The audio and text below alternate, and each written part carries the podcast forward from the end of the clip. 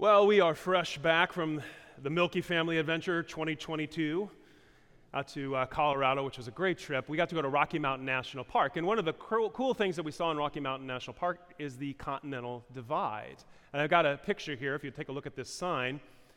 What's so fascinating to me is that, that as the rainwater falls or the snow melts, however it is, that water that's right there together at the Continental Divide, if it goes to the right, to the Pacific Ocean, goes west, if it goes to the left, it goes to the Atlantic Ocean, to the east. And maybe you know this already, but there's actually another continental divide not far from here. There's a sign out on the bypass, US 20. It's a north south continental divide. If it goes to the north, it goes to the St. Lawrence Seaway. If it goes to the south, it's going to end up in the Gulf of Mexico. Again, water that falls so close and then, but once divided, it ends up so far apart. Jesus is the great divide. That's what he said. I have not come to bring peace, but division. Wait a minute, aren't you the Prince of Peace, Jesus? Didn't you actually come to unite us? But he says, I'm going to bring division among families, among other people. But he also brings that division in each and every one of us. We either go with him or we go away from him. There's no middle ground which is what most of us want. We want middle ground. We want the both and. I want Jesus and everything else that I want. No. Jesus says, No, no, no, no. I will not make peace with that. Because I am your true love. I'm your only love. And I'm not going to share you with some false love. I love whenever we have a reading that's a little fiery like this one. You end up reading it, and then I say, The gospel of the Lord. Like, really? Is that really good news to hear? But for those of us who think that, you know, everybody, in the end, everybody goes to heaven. I mean, there's no such thing as hell. Come on. And that Jesus is just a big softy. He's a permissive parent, right? He says, Oh, you know, do whatever you want to do. It's all good, right? No, he says, I've come to bring fire on the earth.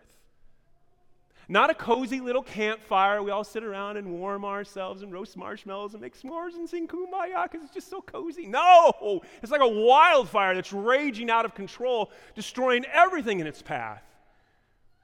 Because if you know your scriptures, you know that fire, fire is imagery for wrath and for judgment. And help us understand what Jesus is saying, we've got to rewind back to the beginning of Luke's gospel, and as he talks about John the Baptist. And John the Baptist, preparing the way for Jesus, says, He is going to baptize you with the Holy Spirit and fire. He's going to gather the wheat into the barn, but he's going to, ga- he's going to take the, the chaff, the useless stuff, and he's going to burn it with unquenchable fire. Whoa. Now, let me just pause for a second because many of us are deeply religiously wounded. Religion has been used to beat us up. And so, whenever we hear about God, that's all we've ever heard is wrath and judgment and anger. We think of him as this, this angry judge who's out to get us and to destroy us and punish us. He's always constantly disgusted with me. That's how Martin Luther started out, if you remember. But first of all, let me say this God's wrath is not the same thing as our human anger. We can go into an emotional reaction, a fit of rage that is just out of control. And so we end up snuffing out whatever love we have for a person. We want to make them pay, we want to punish them, we want to destroy them. And, and that's why, for us, wrath is one of the seven deadly sins. It's not the same thing as God's wrath. I can remember being a little boy, getting in trouble, and my mom pulling me up in her lap and saying, Just because I'm angry with you doesn't mean I've stopped loving you. And I had a hard time computing that as a young boy, and sometimes that's still hard to understand. But see, the same is true with God. God's wrath and his judgment are a result of his justice and love. In fact, I would say to you, it's the same fire. The fire of his wrath and his judgment is the fire of his justice and his love. Justice is what is something that is rightly due to someone. God gave you your whole life. God gave you his only son. God has given you everything. He's given you your whole heart. So, what is rightly due to him? Notice as Pastor begins the Eucharistic prayer, he'll say, It is just and right. To do what? To give our whole lives back to Him in thanks and praise, to give everything back to Him. But when we don't do that, when we sin, it can't be ignored. Ah, oh, it's all good. No, it's not. It's not good. It's not right. It needs to be made right. And here then is how we begin to see God's justice deeply rooted in his love. See, God doesn't want this for us just because it's right for him. You know, you owe me this. No, God wants it for us. He knows that if you give your heart to anything else, it is always going to disappoint you, it is never going to satisfy you, it'll never fulfill you. It's useless chaff Whatever it is, it's useless and it needs to be burned in the fire. Things will only be right. You will only be right. You will only get things right in life when you love God with your whole heart.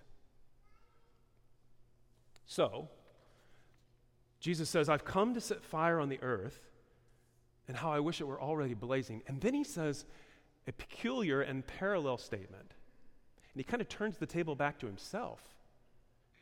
There's a baptism with which I must be baptized, and how great is my anguish until it's accomplished. What's he talking about? Well, remember, John the Baptist said that he would come and he would baptize with the Holy Spirit and with fire.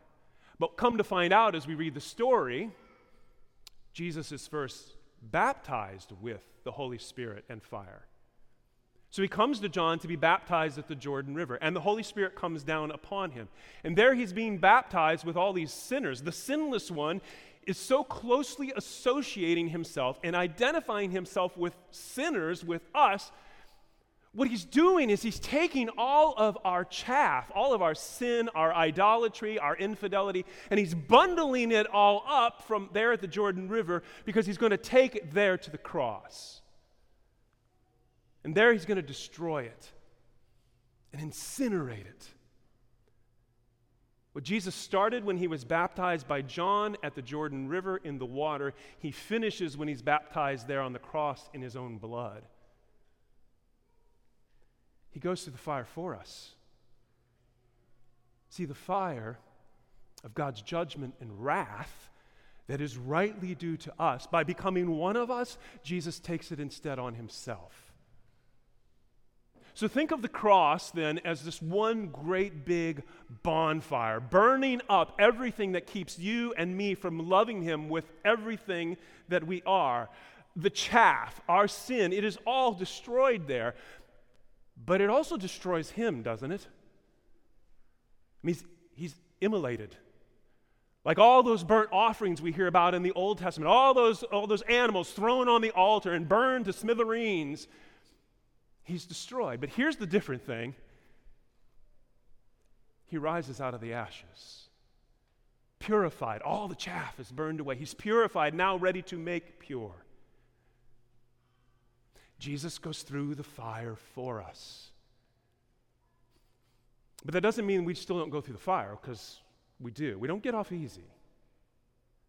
Yes, he said, I have come to bring fire on the earth. I've come to bring fire on you, and me. But it's not going to destroy you. It's not going to destroy you because you're going to go through it with Him. See, that's what begins at your baptism. That's what happened to Mabel today. She was joined to Jesus. He baptized her with the Holy Spirit and fire. She was born Paul and Kayla are two of the most awesome people I know, but they're sinners. And so she was born with sin. They passed it on to her. We call it original sin, but the Lord Jesus just burned it up in that water. But she, like all of us, the problem we have is that we keep it up. We keep growing more chaff, if you would. And it's got to be burned away. And what they promised and what each of us has got to do over and over again is return to the power of our baptism. We have to go back to the fire of his cross. That's the journey of life. And it's going to be painful, right? We always want to avoid pain, but it's going to be painful. Think then, especially of when we go to confession. Those of you who have gone to confession, you know it hurts, it burns. Because you're taking whatever your heart is taken with and you're throwing it on the fire. And, and we're not so good at letting go of the things that we're so attached to. And of course, when you come to confession, it requires great humility because you're ashamed. So the first thing that's got to go on the fire is your pride. But here's the thing you either got to come close to the fire or you're going to grow cold. You got to stop trying to make peace between Jesus and everything else that you love that's not Jesus. You got to stop trying to have your Savior and your sin. There's no compromise, there's no middle ground. It's one way or it's the other. That's the great division. So you go to confession and you throw it on the fire, and it hurts. But it doesn't destroy you. Instead, Jesus destroys what is destroying you. And you come out purified and you come out forgiven with a greater capacity to be true to your true love. You come out on fire with love. That's the only thing that's going to give you peace in this world. That's the peace that Jesus gives. That's when your life is made right, just, justified. So let's take this to prayer. Would you join me in that? What I'd like you to do is take a few moments and just imagine here under the cross a great big bonfire. And I'd invite you to come and to bring your chaff, whatever it is. You know what it is. Bring it and throw it on the fire. Bring it in prayer. Throw it on the fire. Be burn, burn it up so that you can be purified. And if you pray about this, if you say, man, I need to go to confession, and we all do, then all you got to do, just let one of us know. We would be happy to bring the fire of Jesus' love into you.